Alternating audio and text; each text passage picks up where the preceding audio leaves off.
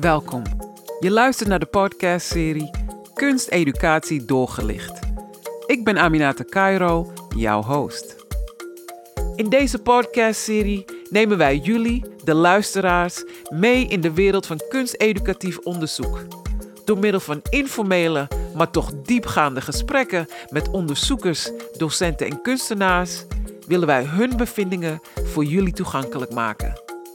Het werk is te vinden op onze website www.ahk.nl slash lectoraten slash educatie. Kom met ons mee. Veel luisterplezier bij Kunsteducatie Doorgelicht. Wij zitten hier met Marike Hoekstra en wij hebben Marike Hunsen aan de telefoon. Die zal uh, ons straks joinen. Maar we zitten hier eerst met Marike Hoekstra en wij gaan gezamenlijk in gesprek over haar proefschrift. Kunstenaar, docenten en de democratische pedagogiek. Jullie kunnen haar proefschrift vinden op de website www.ahk.nl slash lectoraat en slash educatie. Dus download het en lees het alsjeblieft. Je hebt een Nederlandse versie en een Engelse versie. Ja, dat klopt. Ik heb in Engeland mijn promotieonderzoek gedaan. Dus ik heb een Engelse versie als uh, uh, proefschrift ingediend. Ja. En ik heb op verzoek van uh, lectoren vorig jaar een verkorte Nederlandse versie gemaakt. Oké. En heb je het helemaal zelf vertaald? Yep. Oh, wauw. dat was weer... Eerst naar nee, in het Engels geschreven en toen naar het Ja. Nederlands Ja, vertaald. ik ken ja. dat. Ja. Oké, en dus op de website is allebei de versies of alleen de Nederlandse nee, versie? alleen de Nederlandse versie, maar de Engelse versie die kan via het lectoraat ook wel. eh, Die is vrij beschikbaar bij de Universiteit van Chester, waar ik promotie heb gedaan. Maar wie hem eh, wil hebben, die eh, kan ik gewoon een pdf sturen of eh, via het lectoraat vragen. Oké, dus via het lectoraat kunnen jullie de Engelse versie vinden, maar de Nederlandse versie is dus op de website. Ik moet zeggen, ik heb zeer genoten van je werk en ik voelde echt van, dit is echt de activist. Zo voelde het. Dus ik wil weten waar die activistische spirit vandaan komt. Dus we gaan helemaal terug naar het begin. Wie is je moeder, wie is je vader? Oké, ja, dan hebben we meteen bij mijn vader eigenlijk. eh, want toen ik klein was, werkte mijn vader in het eh, kunstonderwijs. En ik denk dat ik via hem wel een beetje die wereld in ben gekomen van een domein waar je autonoom kon zijn. Ja, Waar je mocht verdwalen en zelf het initiatief kon nemen. En waar je door de gangen kon zwerven ja, en dan gewoon je eigen ding doen. ja. En dat zelfs een kop thee zetten in, eh, eh, in school dan een avontuur werd. En mijn vader is een hele andere kant op gegaan. En nou is hij er niet meer. Maar daar zit een soort spirit van vrije expressie en de jaren zeventig... die mij dus niet verlaten heeft. ja. En toen ik met mijn promotieonderzoek begon, toen was eigenlijk vrij snel, was een van de eerste vragen van mijn promotor. Ja, maar als je zegt een kunstenaar-docent is een ander soort docent, wat is dan anders? Ja. Dus welk beeld van onderwijs hebben we het eigenlijk over? En hij legde heel goed bloot dat ik gewoon vanuit een hele kritische positie naar het onderwijs kijk. Mhm. En dat ik altijd ergens terug wil naar die buurtcentra en die kunstlokalen waar ik die vrijheid heb ervaren. Ja, heel mooi. En je moeder? Mijn moeder is ook opgevoed door een tekenleraar. Oké. Maar ik denk niet dat zij op dezelfde manier de kunst heeft gevonden als een manier om een soort eigen ruimte te vinden. Nee, ik denk dat ik daarin echt, echt wel heel erg door mijn vader gevormd ben. En als ik, weet je, als ik zo hoor, van je zegt van die, die vrijheid die je had om door over die gangen te lopen, dat is ook iets wat ik terugvoel. Dat idee dat, want je hebt het veel over de rechten van kinderen en, de- en de Mm. vrijheid van kinderen en ze moeten zich kunnen uiten. Ja, En dat kleine meisje dat zelf thee mocht zetten en dat, dat, die spirit voel ik nog steeds heel erg in, in je werk. ja. Nou, ik, ik ervaar heel erg dat er over kinderen wordt gepraat als eigenlijk eh, alsof het anderen zijn. Alsof het niet, eh, alsof het heel weinig verbinding met onszelf heeft.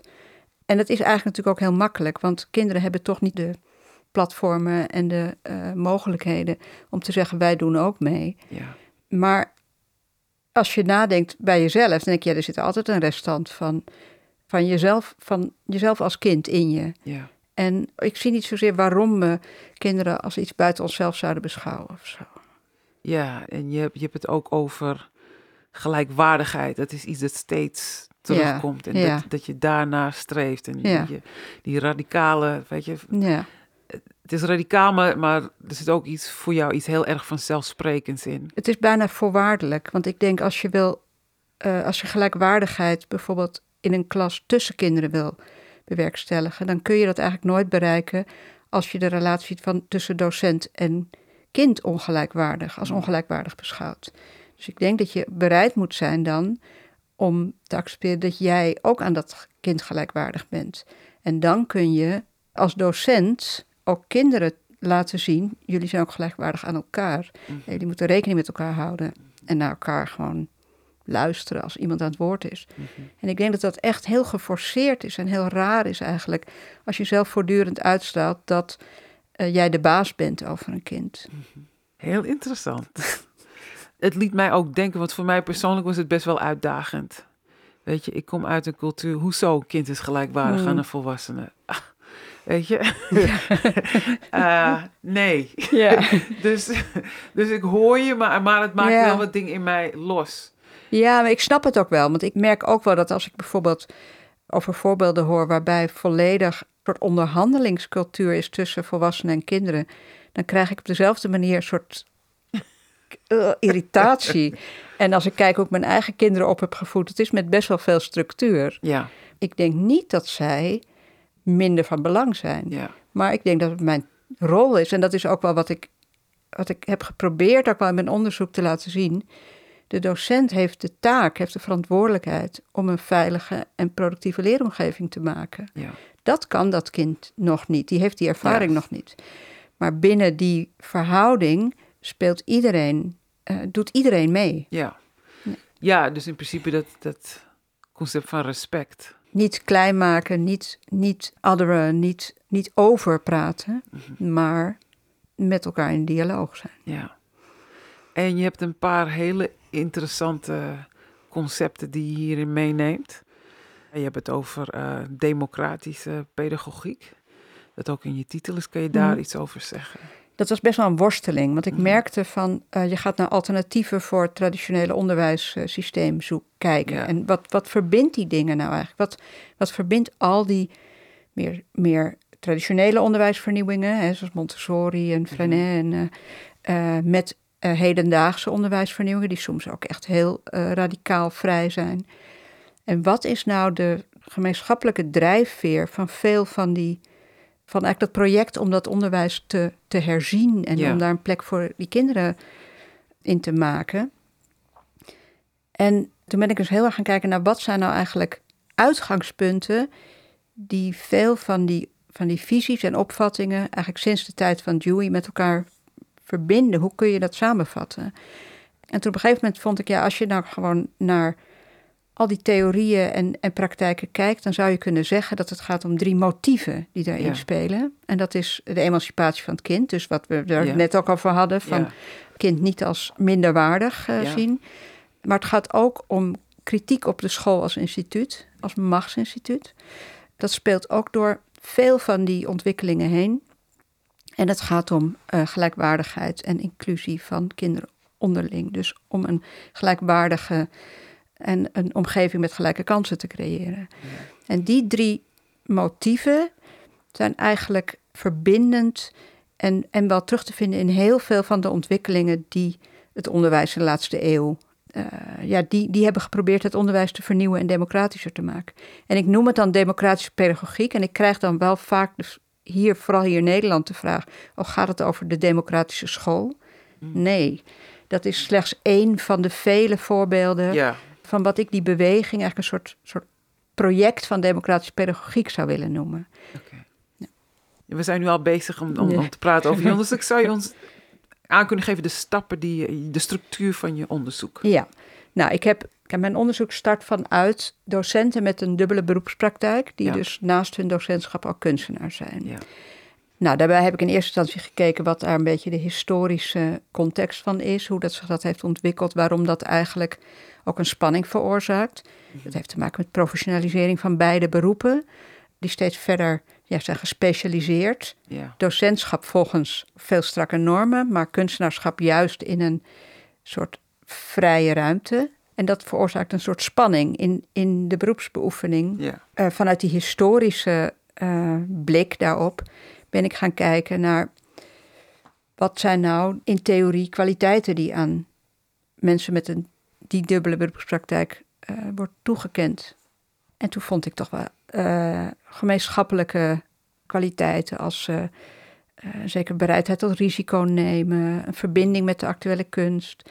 Nou, dus daar, vanuit die kwaliteiten ben ik ook gaan kijken, nou, daar zou die kunstenaar, docenten, die sluiten dus heel erg aan op opvattingen over onderwijs, die het bereidheid risico te nemen, sluit aan op een opvatting waarbij je die controle loslaat in het Ja. onderwijs. Nou, daar kwam ik op die modellen van eh, eh, democratische pedagogiek en toen heb ik gaan, ben ik gaan kijken welke theorieën en welke visies verbinden die twee ook nog met elkaar.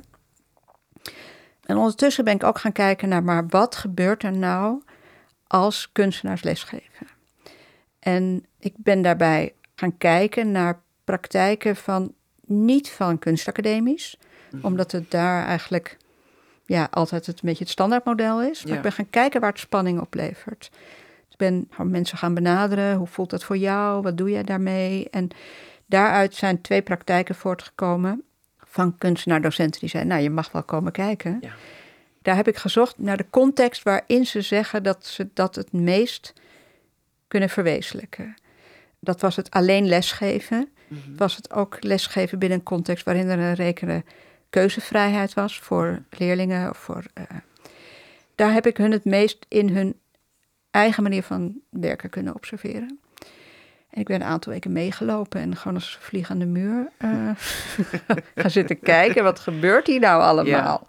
En, en hoe organiseer je dat dan? En wat, wat, wat gebeurt er in die gesprekken? Wat gebeurt er in die contacten met kinderen? Maar ook hoe gebruik je je lichaam? Hoe gebruik je de ruimte? Hoe, hoe, wat, wat zijn er allemaal voor signalen die expliciet en impliciet een rol spelen Ja. in, die, in die pedagogische omgeving eh, die daar ontstaat?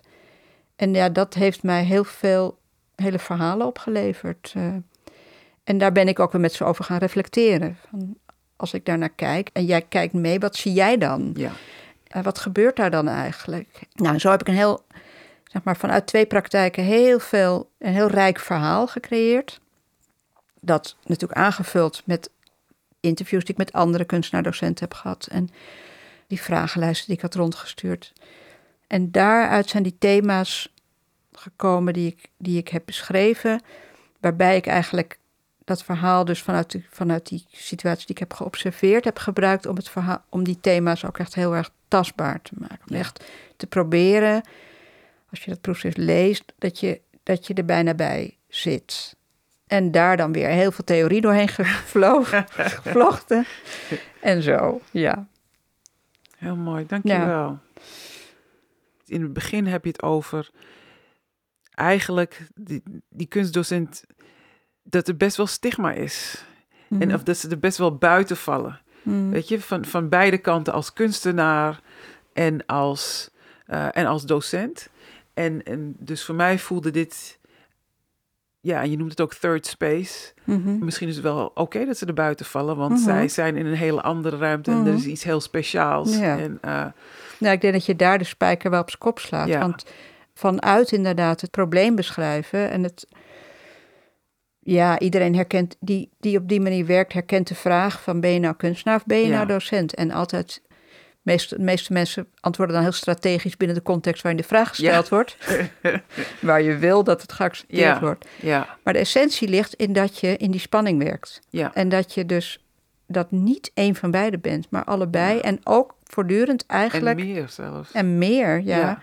Maar dat je ook voortdurend in die ambivalentie eh, en in die ambiguïteit werkt. Ja, Ja, daar. En ik heb wel natuurlijk een grote stap genomen om te zeggen van eh, daarmee sluit dat aan bij wat Bell Hooks over engaged pedagogy zegt. Ja. En, en dat de docent als een heel mens aanwezig moet zijn met allerlei identiteiten. Niet alleen de docentidentiteit, maar ook jezelf mee moet nemen als vrouw, als moeder, als, als activist en als kunstenaar. Ja. En dat dat maakt dat, je, dat er ook voor de leerling ruimte ontstaat om meer te zijn dan een leerling. Ja. Dus om ook zichzelf mee te nemen in, in al de complexe identiteiten en verhalen en ervaringen die iemand meebrengt. Ja. En die ruimte ontstaat pas als je zelf bereid bent om jezelf ook als een complexer figuur, als docent eh, te zien Ja. en, en te gedragen.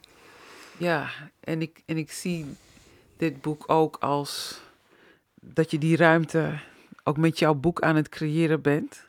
Nou, dat zou ik wel willen, ja. En, en, maar, ook, maar ook de structuur van je boek. En ik las het zo, want ik lees en dan Ja. opeens is er een diorama. ja. En dan opeens, dus je bent aan het lezen en dan, Ja. oh, en dan opeens eh, is er een verhaal over een kunstinstallatie. En dan opeens hoe het gestructureerd is van, oh, weet je, dat je, je pusht me, nee, nee, nee, nee, we gaan niet gewoon de, de, de gewone lijn volgen. Nee. Ik neem je even mee. Nee, ja. Dus, eh, en dus ik, zo van, oh, dit is dus die third space in Ja. je boek, ook hoe je het geschreven hebt. ja, nou, dat, ja, ik ben blij dat je, dat, zo, dat je het zo begrepen hebt. Ik bedoel, je kan het natuurlijk ook heel kritisch en dan denken van... het is een beetje, ehm, waarom staan die stukjes ertussen? Misschien is het goed dat ik iets nog over die diorama's vertel. Ja. Want misschien weet iemand die de podcast nu luistert geen idee wat, wat daarmee Ja. bedoeld wordt. Ik vertelde je dat ik aan het begin van mijn onderzoek door mijn promotor erop werd gewezen. Jij hebt een hele kritische houding ten aanzien van onderwijs en onderzoek dat. Ja, En, en toen ben ik gaan denken van ja, dat is eigenlijk... Ik vind mijn subjectiviteit hierin heel erg belangrijk. Eh, Ja. Hoe ik dat onderzoek begin, wat ik doe als onderzoeker. Toen ben ik dus mijn eigen werk gaan gebruiken, mijn eigen beeldend werk, om die subjectiviteit verder te onderzoeken. Ja. Om te kijken, nou, kan ik mezelf positioneren, mijn eigen ervaringen, mijn eigen eh, ja, beleving van dit onderwerp, door een beeldend werk te maken. En dat heb ik gedaan in de vorm van een soort mini, ja, een soort, soort kijkdoos eigenlijk. ja, Waarin ik ja, sterke associaties, sterke ruimtelijke associaties met, met dat autonoom zijn of met dat, die onzekerheid in een ruimtelijke weergave heb eh, gemaakt. Ja. Dus eigenlijk wat ze uitdrukken zijn ja, mijn eigen ambiguïteit en, en ervaring als kunstenaar-docent en onderzoeker. Die ruimtes heb ik dan weer gefotografeerd. ja, Vooral in praktische zin, want ik kon ze niet mee naar Engeland nemen. Mijn promotor moest ze via foto's zien. En die Ja. foto's kwamen eigenlijk nog een laag erop. En wat ik merkte is dat ik voor mezelf door het maken van die... het werken aan die diorama's... dat ik inderdaad voor mezelf een ruimte creëerde... wat een third space was eigenlijk. Ja. Dus, dus ik, ik creëerde een ruimte waarin ik als onderzoeker... eh, ook niet wist waar ik heen ging. Mhm. Het is wel raar. Het is wel een beetje scary als onderzoeker. Dat je ook zegt, als je het presenteert bijvoorbeeld... ja, hier mag je van vinden wat je wil, weet je. Dit is, dit is een, een try-out. En, Ja. en misschien is het wel... Misschien komt het wel niet over op jou of zo. eh, dat ik die ruimte heb genomen om als onderzoeker... ja, ook iets heel anders te doen. Eh, het heeft mij veel inzicht gegeven. Mhm. Zoals? Nou, zoals heel erg over hoe ik eigenlijk biased ben over ruimte. En hoe me dat altijd in al mijn observaties, ook in eerder onderzoek, hoe dat altijd een rol speelt. Maar je kunt het niet echt de vinger op krijgen. Maar hoe zitten mensen? Eh, weet je wel, ik, als ik zelf lesgeef, wie gaat waar zitten? Waarom? Waarom gaan we zo zitten? Wat, Ja. wat is, waarom staat die tafel daar? En, eh, eh, maar ook dat het me ruimte heeft gegeven. Ja, er is iets in dat maken wat ik niet in woorden kan uitdrukken. Er is nog een laag Ja. Ja, van kennis, van inzicht. Ja, Ja. die zit daarin. I love it. Ja, Yes. ja, echt. Ik, Nou, eh, dank je. voor, voor mij, om, om het te lezen van, oh. Ja, Weet Ja. je, zo, nee, nee, komt u mee. En ja, dan, ja. je neemt me mee op een tour en opeens gaan we een zijstraatje in. Ja, En het mag. ja, Weet je, en het mag en het is even, uh, uh, uh, ja, Ja. het mag en het, het hoeft niet, weet je, en je hoeft ook niet alle antwoorden te hebben, je hoeft het niet te begrijpen, maar, dus je praat er niet alleen over, maar je creëert die ruimte ook voor ons, Mhm. om, om het te ervaren, die third space. En, dat je, en dus je hebt die dioramas, maar je hebt ook stukjes waar je praat over kunstinstallaties die te maken hebben met kinderen die ook aan het denken doen zetten. Oh ja, dus zo Ja. kan zo'n third space eh, eruit zien. Ja. Nou hebben we een andere Marike aan de lijn. Dus misschien kunnen Ja. we Marike nu eh, uitnodigen. Want je hebt dus over twee case studies gesproken. Mhm. En eh, ja, Marike was daar één van. Marike Zeker. Beder. Ik ben er, ja. Oké. Ja, dat klopt. Ik was er één van. Het was een hele mooie ervaring, moet ik zeggen. En wat vond je er mooi aan, Marike? Wat er bijzonder aan was, is dat eh, in de gesprekken met Marieke eh, voor mijzelf heel veel duidelijker werd wat ik nu aan het doen was als kunstenaar en als docent en als Mhm. kunstenaar-docent. Het was heel interessant om daarop te reflecteren terwijl we ook bezig waren. En dat, dat veranderde ook, denk ik, wel weer wat ik aan het doen was met de kinderen. Mm. Ja, daarom was het een echt een interessant, het echt een cadeautje om dit mee te maken, moet ik zeggen. En je had twee verschillende cases. Want je bent begonnen met dus ook een beetje die stigma Mhm. van als kunstdocent je past niet. Mhm. Ik zal het maar, maar zo.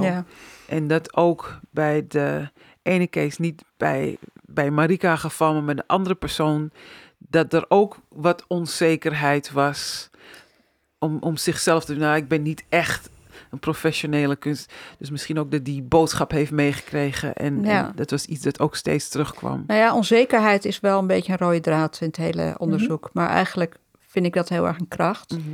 Ehm, maar wat er, wat er eigenlijk wat, wat grappig was, wat gebeurde, is dat ehm, uit de literatuur had ik eigenlijk het beeld van kunstenaardocenten die in een school werken, die aan een school verbonden zijn, zijn eigenlijk een sterk model van die Ja. kunstenaardocent. Want zij hebben macht in de, ze hebben invloed in de school. Ja, Dat maakt ook dat zij, dat zij gewoon meedenken over het curriculum en over de beoordeling. En daarmee eh, zijn ze dus, is het dus een sterk model. En eh, de kunstenaar in de klas, hè, dus de, de bezoeker, iemand die incidenteel komt of kortdurend, die is eigenlijk, ja, dat is een zwakker model, want die, die staat buiten het Ja. onderwijs. Maar wat ik merkte, is dat dat eh, deel van de school uitmaakte, ook maakte dat er ergens een grens was aan wat, wat die kunstenaar kon doen. Wat ze, eh, dat ze ook in een voortdurend conflict, dat er eigenlijk een conflict ontstaat. En wat ik bij Marieke zo interessant vond, die in haar, ja, in haar lokaaltje op, wat was het, dinsdagmiddag, Marieke, ik weet het niet meer zeker. Ja, een Ja, middag. Een middag in de week, eh, als de school net een beetje leeggelopen was en zo'n Ja. groepje overbleef. En het lokaal was onooglijk. Er was eh, één grote rommel. En Ja. eh, ook niet eens een leuke rommel of zo. Nee, het was gewoon Nee, niks. het was gewoon niks. Nee. Het was gewoon niks. Maar hoe daar een soort, echt inderdaad een soort derde ruimte ontstond, omdat er geen controle was. Het hoefde niet aan leerdoelen te voldoen. Het hoefde niet in het programma te passen. Die kinderen hadden zich ervoor aangemeld. En eh Marieke was daar om te faciliteren en te inspireren. Ja. En het gebeurde. ja. En ja, dat je je ook wel afvraagt, wat raken we kwijt als je, als je alles naar eh, formaliseert en standaardiseert. En ook met de beste bedoelingen, Mhm. eh, want het moet voor iedereen bereikbaar. En dit was ook voor iedereen bereikbaar, want het kostte geloof ik een euro per keer of Ja, zo. Bijna Zoiets. niks. Nee, Ja. dus het was niet in die zin een eliteclubje. Helemaal niet, zou ik willen zeggen. en het was ook, het, het, het begon en het was ook zo weer voorbij. Mhm. Ja, Maar, maar dit was ook wel echt kort, hè? Het was maar een uur en een Ja, kwartier, maar dus het was- echt- er was altijd een moment dat je de tijd dat je dat kwijt was, dat het Ja. kort Ja. was. Omdat het Ja. gewoon er was. ja. En daardoor ben ik wel gaan zien, ja, dat sterke model, hè, dat idee van dat, dat het sterk-zwak of binnen-buiten en kunstenaar-docent, dat dat, dat dat binaire denken, ja. Nou, ik werd echt aan het eind van het onderzoek dacht ik gewoon al het binaire denken weg. Gewoon klaar ermee. Ja, we moeten niet meer Zo, denken in tegenstellingen. En, en Marike, hoe ervaarde jij dat? Want voordat je met Marike in aanraking kwam, zag je jezelf ook al. Want, want we hebben het nu over dus die third space. Ja, Waar fantastische dingen in gebeuren. En die, die Mhm. space die niet echt past of, of zo. Maar hoe, hoe zag jij dat? Ja dat was ook voordat eh Marieke dit onderzoek begon al wel heel erg onze... Ik, werk niet alleen, ik werk samen met, eh, met nog wel twee collega's eh, in een stichting. En eh, dat was altijd al onze manier van werken, omdat wij ervan uitgaan, en ik ervan uitga, eh, de manier waarop een kunstenaar werkt, dat geeft ja, je, je zoekt naar ehm, een soort veilige plek voor onzekerheid. Dat is eigenlijk de, de slogan die we het meeste Ja. gebruiken. Een veilige plek voor onzekerheid. Je eigen studio, je eigen atelier is die ruimte. Daar kan je doen wat je wil. Als je het niet weet, is het ook prima. Als het misgaat, er gaat niks mis, want dat leidt wel weer tot iets anders. Dus die, dan wat je als kunstenaar hebt, dat is zo waardevol om met de wereld om te gaan, om met je eigen onzekerheden om te gaan, of met jouw ideeën om te gaan. Je mag maken wat je wilt. En dat gunnen we eigenlijk alle kinderen ook, en eigenlijk ook alle volwassenen, eh, maar vooral ook alle kinderen. Dus elke project wat we tot nu toe hebben gedaan, dat is, dat is het uitgangspunt. De werkwijze van de kunstenaar, die is voor kinderen ook een fijne manier van werken. En je merkt gewoon dat de manier waarop kinderen leren, waarop, kind, waarop, ze, kinderen, waarop ze dingen aanpakken, dat sluit ook heel erg daarbij aan. Dus we begrijpen elkaar op een bepaalde manier.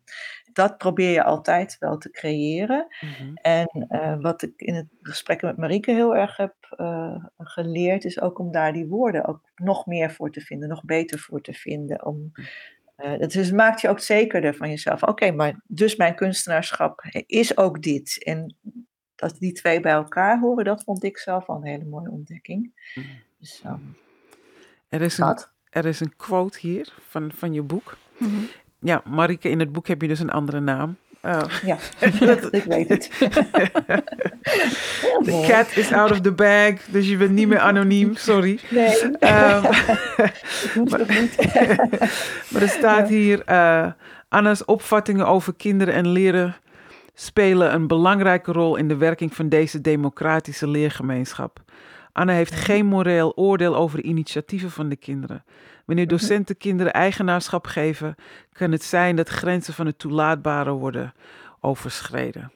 Vond ik eh, heel mooi. En dit is dus ook precies hier wat, wat je uh, uitlegt, Marike. En, en een van de Ja. woorden, ah, een beetje Marike en Marike thuis. Een van de woorden die Marike op de bank had om Marike thuis te beschrijven, was het woord flexibel. Mhm. Flexibel, Ah, ja, ja. dat Ja. moet je wel zijn, ja. Ja. Ja. Je kan niet anders dan flexibel zijn, anders dan werkt het niet. Ja. Ook Nee. ja, in je manier van denken, maar ook in, in de plek waar je bent. eh, want je moet reageren op die kinderen. Of je moet, ja, dat kan niet anders. Je maakt het samen met die kinderen. En eh, het is niet zo dat ik met iets kom wat zij moeten gaan doen. Dat, zo werkt het niet. Dan, eh, dat kan ook, maar dat is niet mijn manier van werken. ja. Eh, Ja, maar wat, je- wat dat eigenlijk ook wat dat impliceert, die flexibiliteit, als een docent zo flexibel is, is dat eigenlijk dat wat de school gewoon heel vaak is, namelijk het moet zoals het gaat. Ja. Weet je, het moet zoals het moet. Ja. ja. Eigenlijk dus ook heel erg ter discussie wordt gesteld. En dat Ja. wordt gewoon onderuit gehaald. Ja. En dat is de kracht, denk ik. Als je gewoon Ja. zegt, een ruimte doet er niet toe, een klaslokaal doet er niet toe, tijd doet er niet toe, de spullen doen er niet toe, dan maak je kinderen ook heel potentieel kritisch naar de school. Want waarom moet Wie dat zegt? altijd? Wie zegt dat? Wie zegt dat? Ja. Ja. Ja.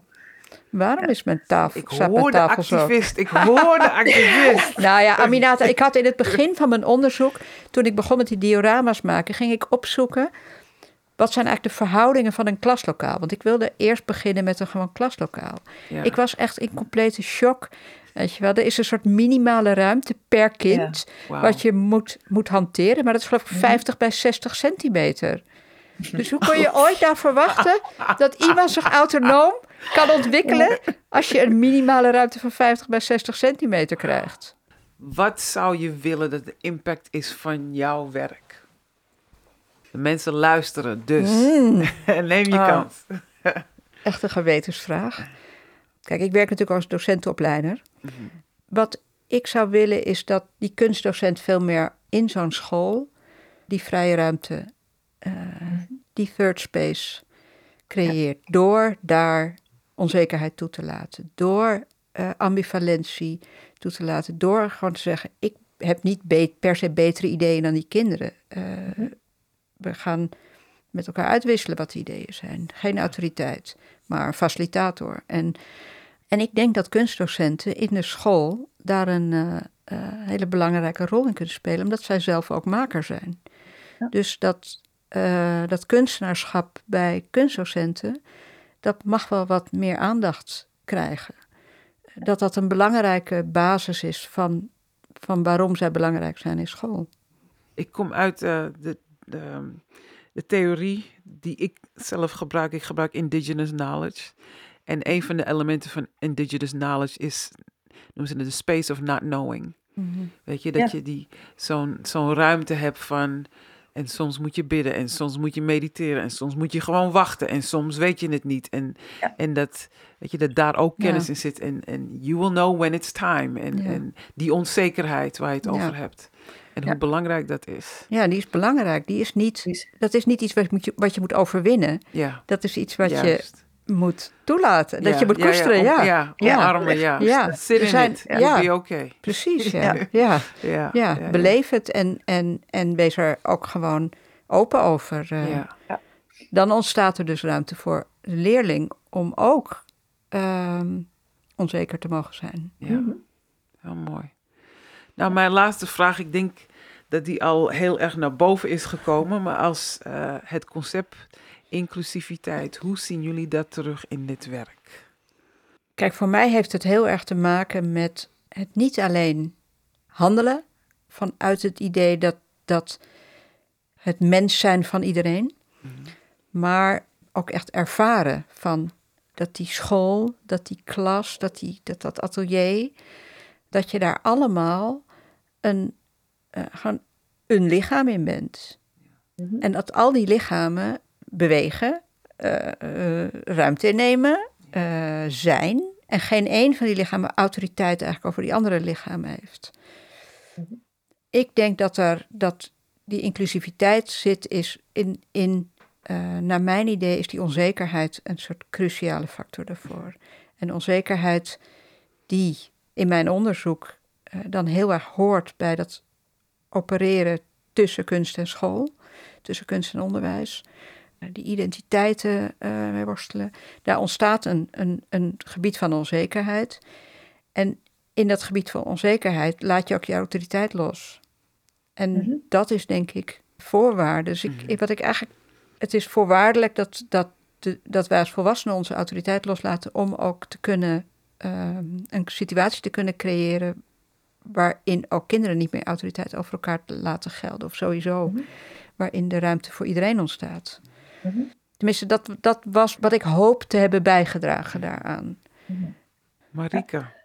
Ja, voor, ja, voor mij zit uh, die inclusiviteit zit hem ook vooral in dat je nieuwsgierig bent naar alle kinderen die bij jou in die groep zitten, of, of de volwassenen. Dat je, en, en ze inderdaad de ruimte geeft om hun ideeën uit te werken, om, om ook nieuwsgierig te zijn naar de anderen en naar uh, het materiaal en naar uh, hoe je werkt.